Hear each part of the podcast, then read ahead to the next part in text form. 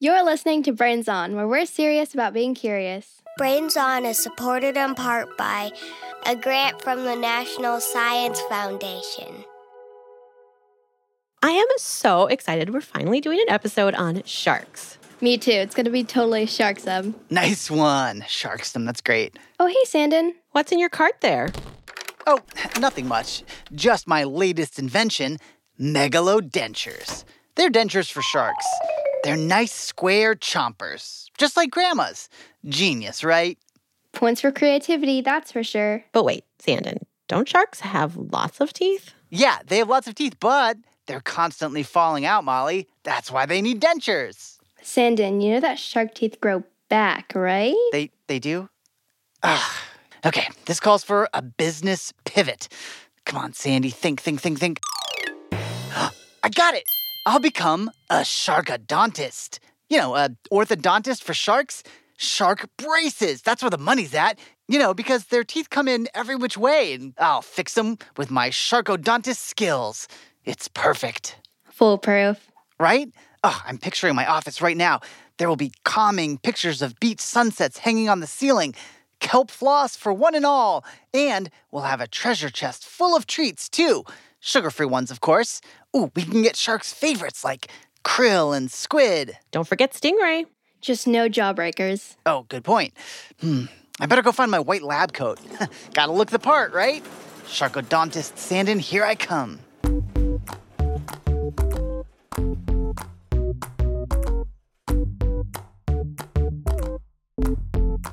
You're listening to Brains On from APM Studios. I'm your host, Molly Bloom, and today I'm joined by my co host, Valentina from San Diego, California. Hi, Valentina.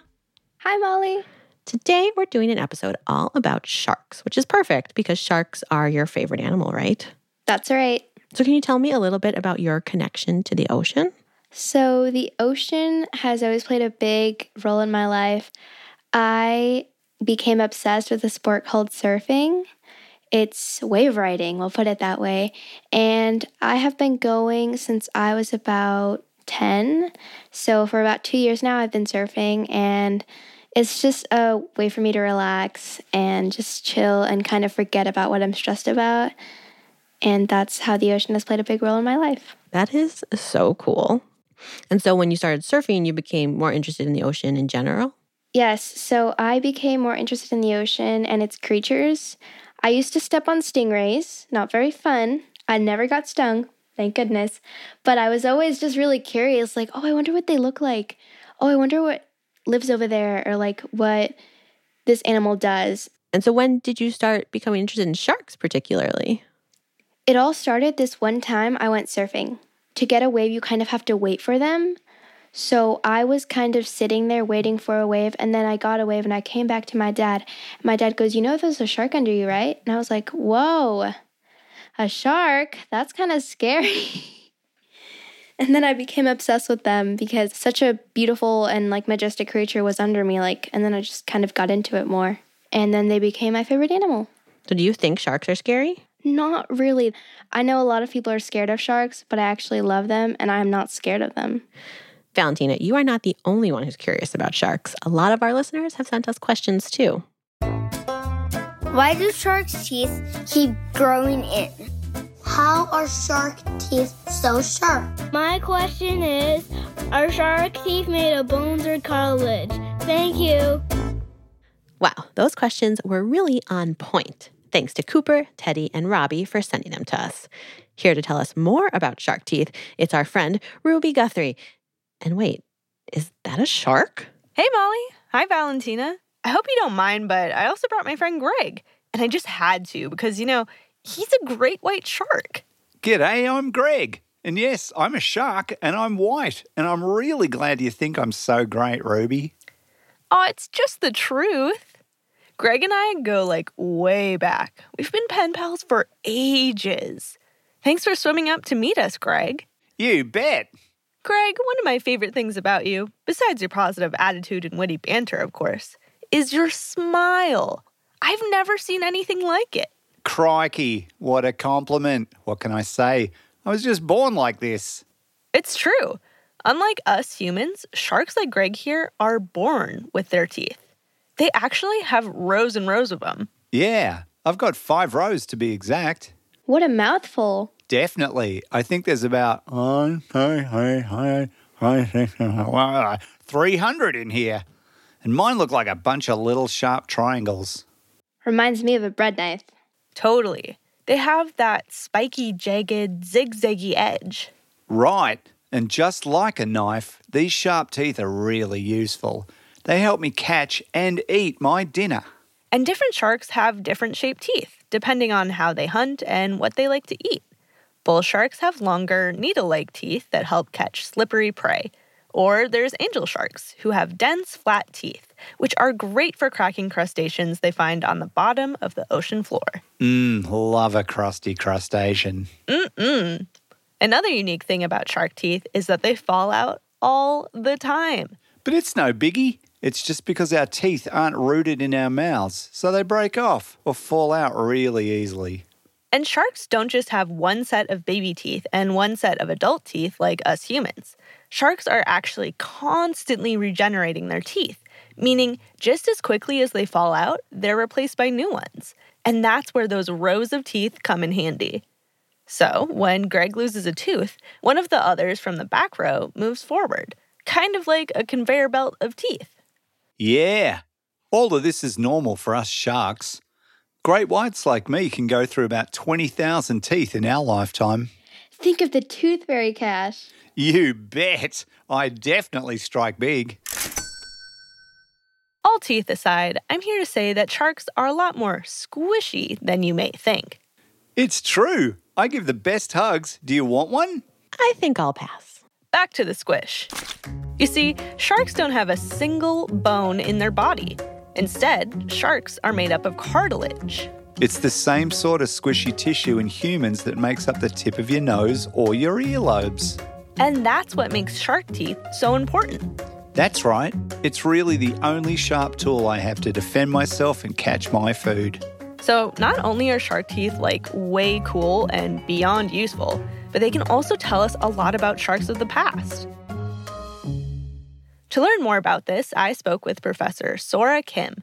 She teaches environmental studies at UC Merced and does a lot of research on shark teeth.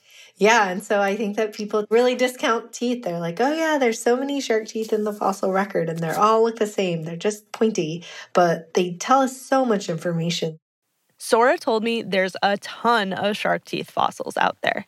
And that's mainly because shark teeth are the only part of the animal that isn't made up of that squishy cartilage we mentioned earlier. Sharks don't have bones, they have cartilage, and that matters for the fossil record because um, bone has a lot more of a mineral called hydroxyapatite, which allows it to preserve better in the fossil record.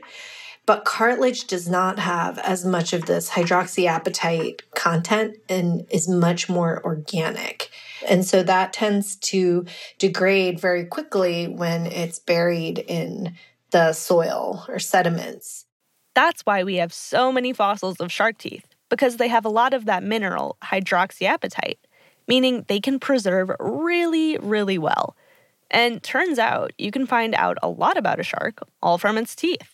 The chemistry of the teeth can actually give us information related to water temperature, water salinity. And then, if there's organic material preserved, which is a big if, we are able to get at aspects of diet so, Sora starts by analyzing the chemistry of modern shark teeth. And from that, she can gather if the water is warm, salty, or where in the food chain the shark is. Then she compares it to the fossils, and that's where we can get more of an idea of how sharks were in the past. Whoa! My mouth is so powerful, it's like a whole encyclopedia. You go, Mouthopedia. Hi, Finn. The shape of the tooth also says a lot. The shape can also tell us something. Like um, it turns out that little sharks have little teeth and big sharks have big teeth. And so within even a single shark species, you can look at the size of a tooth and you can tell sort of how big the shark is. So, by analyzing these shark teeth and comparing them with fossils, we can get a sense of how sharks evolved over time. Their teeth are like clues to understanding a big shark puzzle And there's been some wacky pieces throughout time. I think of sharks as like going through different experiments of like, will this work or not? And I think that the basic plan of like have lots of teeth, teeth fall out, be a carnivore, that plan has stayed the same. But there have been like little offshoots to the plan which may not have worked out so well. For example, there was the Helicoprion, a shark with a spiral jaw lined with rows of spiky teeth. Super swirly whirly. So Helicoprion with the whirly teeth, not so good. Don't get it twisted, they looked awesome, but they went extinct. And then there's the infamous Megalodon, the biggest shark that ever lived. The Megalodon was so massive, two adults could stand in its jaw. Megalodon, for example, giant teeth, most likely very giant body. Also, not a great plan, it turns out, because it takes a lot of energy to be giant. Even though some of these species aren't around today, sharks on the whole have been around for more than 400 million years. They actually made it through most mass extinction events unscathed. And even the one that took out the dinosaurs, it did not really affect sharks that intensely. So, sharks, and their teeth for that matter, have really stood the test of time. But despite all of this, like, we are still learning so much about this group of animals that um, they still remain kind of an enigma, and uh, there's still so much to learn about them. Ooh, enigma. I'll have to add that to my resume. Oh, definitely. Hi, Finn. Thanks for sharing, Ruby. And thanks for visiting, Greg. The pleasure is all mine. Shark you later, bruh. Toodles.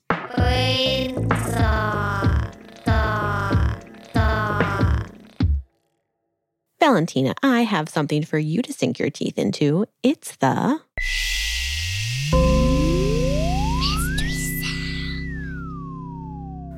Here it is.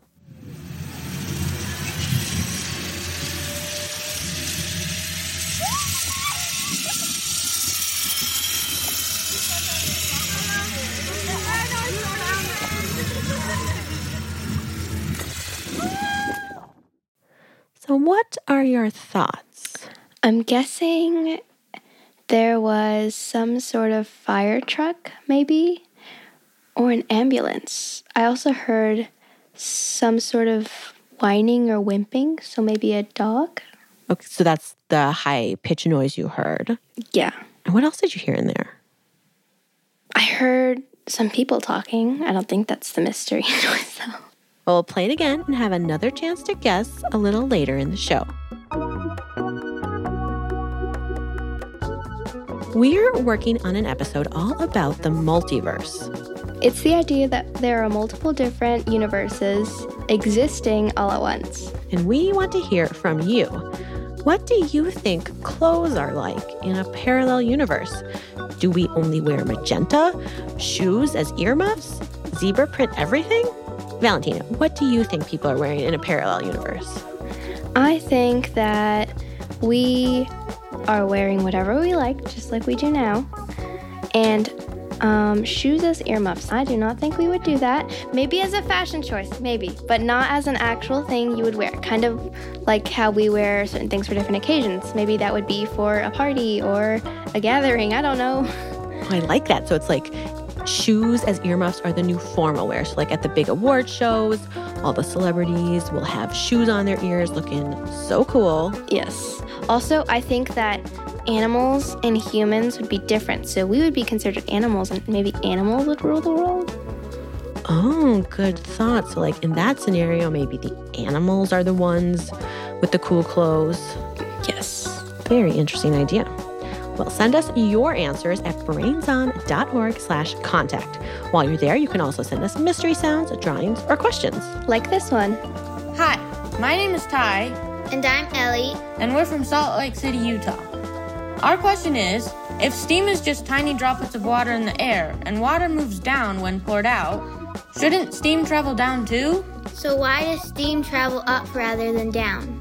We'll answer that during our moment of um right after the credits, and then we'll read the most recent listeners to be added to the Brains Honor Roll. So keep listening.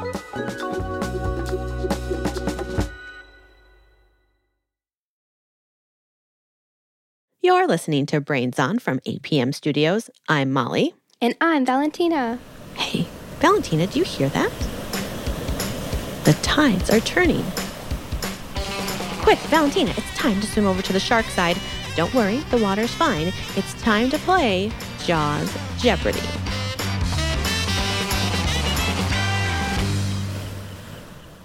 Call me a hammerhead shark because I'm about to nail this. It's going to be Jawsome. Valentina, pick your category. Hmm, I'll go with shark senses for 200. All right, true or false? Sharks can hear the heartbeat of their prey from hundreds of feet away.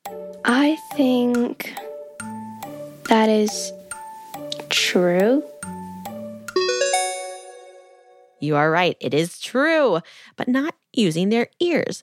Most sharks have electrosensory organs that look like small pits around their snouts. These small pits can detect electrical fields that come from contracting muscles like a beating heart. This allows sharks to find their prey from hundreds of feet away, even if the prey is completely still or hiding under sand. That's kind of cool. Okay, next up, I pick shark brands for 400. Fantastic. True or false? Sharks can be hypnotized. I think that is false. It's actually true. What? It's easier for humans to hypnotize some sharks than others, but when you flip a shark over, some of them enter a state called tonic immobility, where their muscles relax and their breathing becomes deep, just like hypnosis. While sharks are in this state, researchers can study them very closely. That is insane and also very, very cool. Yeah, it is really cool. All right, let's choose the next category. I'll choose shark skins for 600. True or false?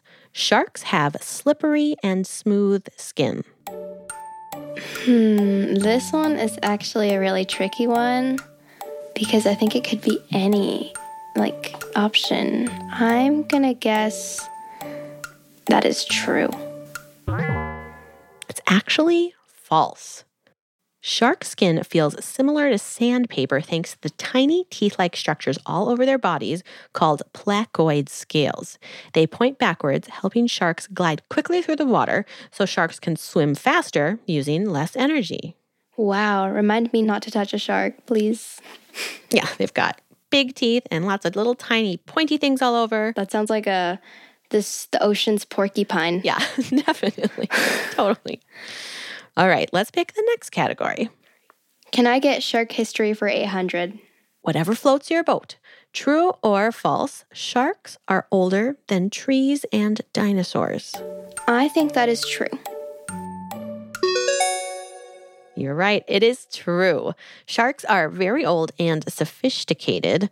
Scientists believe sharks are over 400 million years old, making them some of the most ancient creatures in the world. They've even lived through five mass extinctions. Wow. Imagine how, like, I guess adaptive they have to be. If they've been through five massive extinctions and still survived, they must have to adapt a lot, right? Yeah, sharks are incredible.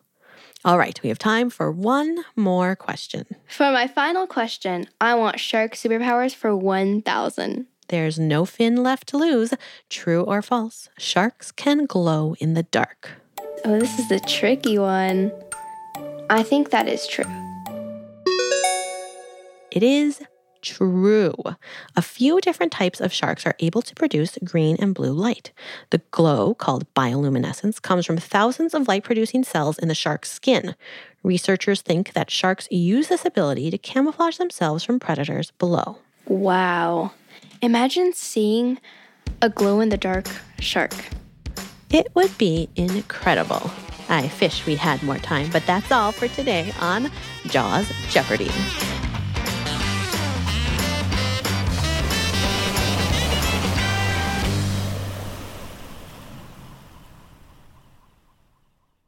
Okay, Valentina, it's time for the mystery sound again. Are you ready? Of course.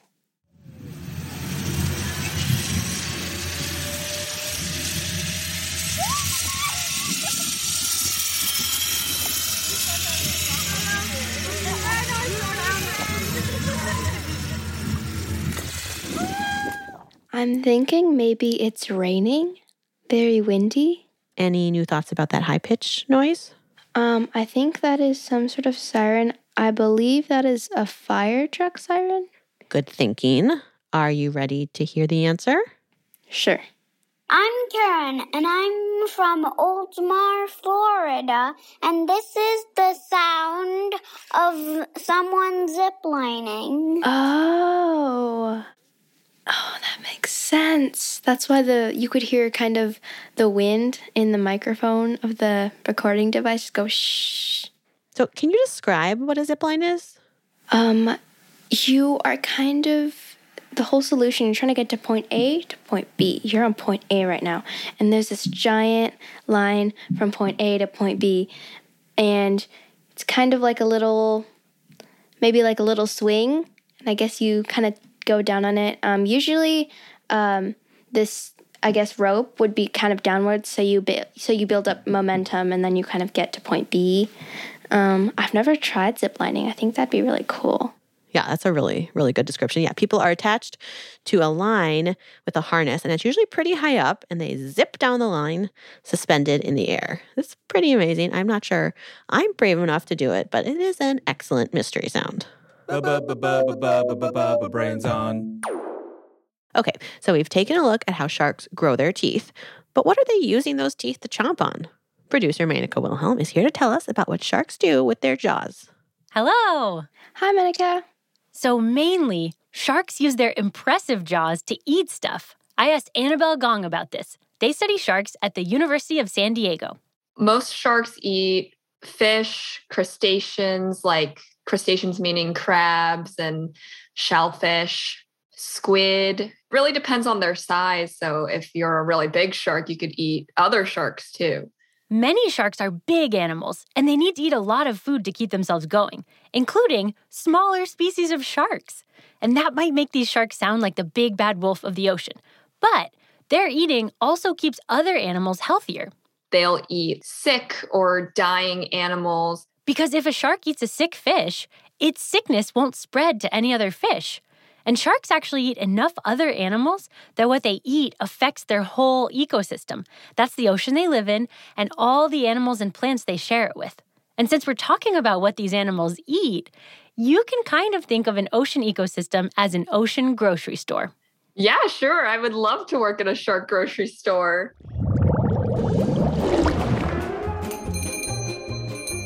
Hi, welcome to Fins. How can I help you? Oh, I'm just a white shark looking for a seal. I know where I'm going, but thanks anyways. So, here in Fins, the ocean ecosystem grocery store, predators like sharks are shopping for things to eat, like rays and fish. But while sharks shop for rays, those rays are doing their own shopping. They're looking for crabs and clams. And meanwhile, crabs and clams are picking out plants to munch on. Everyone is connected in a food chain. It connects animals to other animals based on who they eat and who they get eaten by. Sharks have a special place in the food chain. They're what's called apex predators. An apex predator is also called a top predator, and they're the animals at the top of the food chain. And they don't usually have very many predators or any predators at all, which means that they don't really get eaten very often. Top of the food chain. I gotta eat. I'm helping the ocean. Ooh, but it looks like that tiger shark is almost ready to check out. Wow, it's so big. It's almost as long as a small car. And it has those faint dark stripes on its side. Let's see what it's got in its basket. Did you find everything okay? I sure did. Oh, seems like you got a ray. I tried this one before and it was pretty shocking, let me tell you. and some sea snakes. I love those ones. Same. All right. Oh, looks like you got some um, old license plates and some old tires. Interesting choice. Not really what I would go with, but I hope you have a lovely dinner tonight. Sometimes hungry apex predators mix up trash and food. They've got lots of eating to do. But back to the animals that sharks eat. Everyone in this store is connected in a food chain, remember? So if the sharks left this grocery store, that would leave the stingrays as the top predator. And there would be way more rays around. And in turn, these stingrays would start eating all the crabs and all the clams and all of the little animals that live in the in the sand. With more rays shopping for the same stuff, the rays might eat their way through all the crabs in the store. When you're removing this shark from the store, you're basically removing the crabs from the store too. So pretty much it would just be stingrays and some algae just hanging out. Because without any crabs, no one would be eating the algae. So fins would go from having tons of different animals in stock to just having two sections. Rays on aisle one, algae on aisle two. That's not a very interesting store unless you like stingrays and algae only. It's also not great for the ocean. If there's too much algae in part of the ocean, it uses up a lot of the oxygen in the water, which makes it harder for coral reefs and other animals to survive. But when sharks shop at Finn's, they keep the balance of the food chain, so lots of animals stay in the store. Just doing my part. All right, and your total's gonna be 34 Finty. Uh, that seems like a made up price. This is a made up grocery store.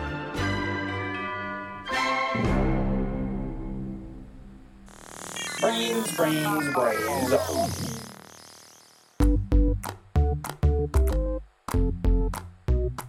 Sharks don't have bones. Instead, they're made up of cartilage. But sharks have rows and rows of teeth that help them catch and eat prey.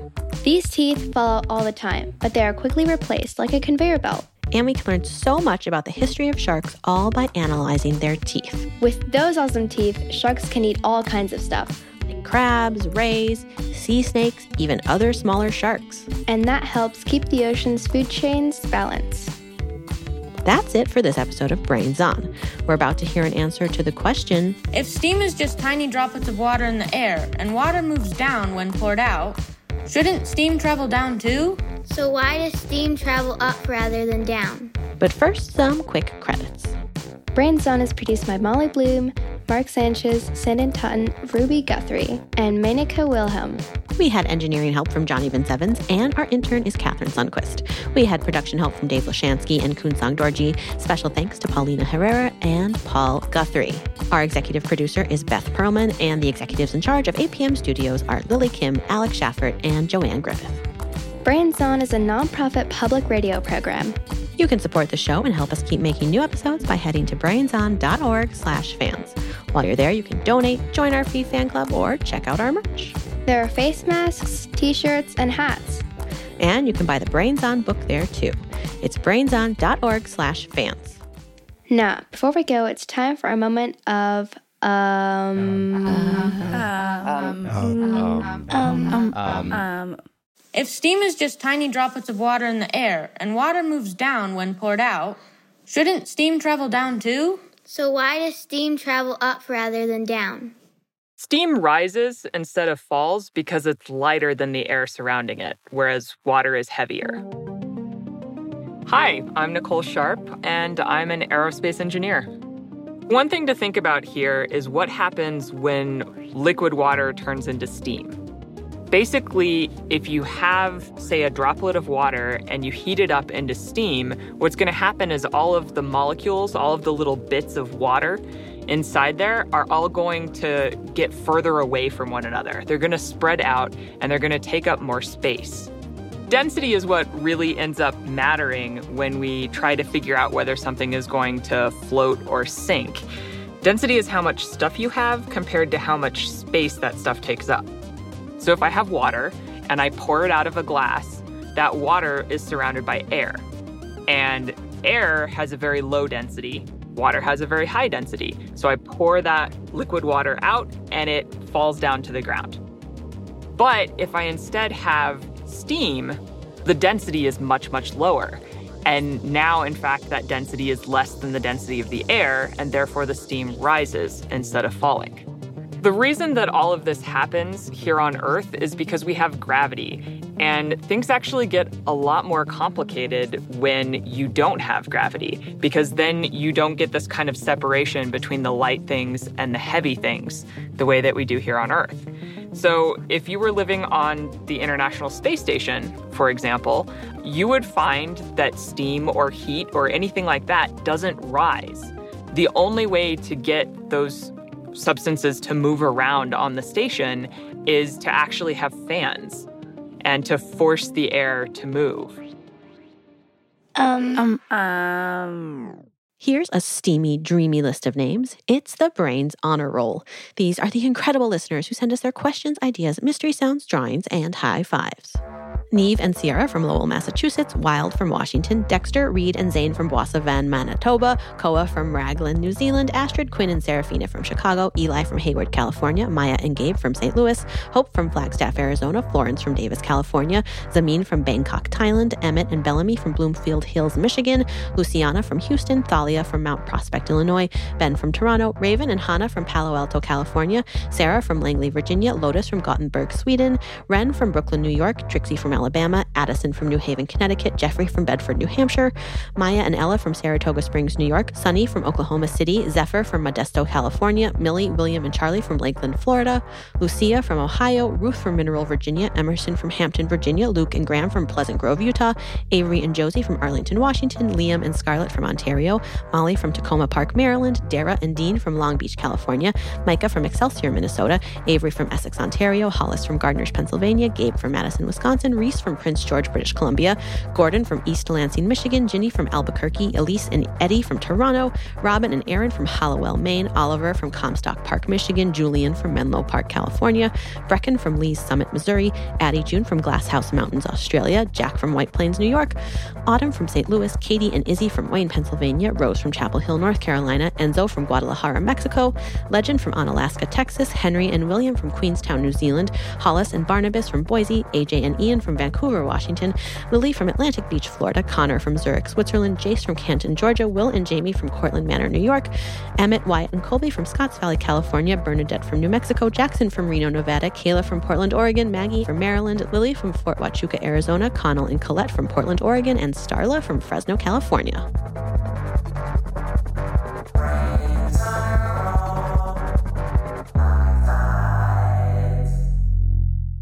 We'll be back soon with more answers to your questions. Thank you for listening.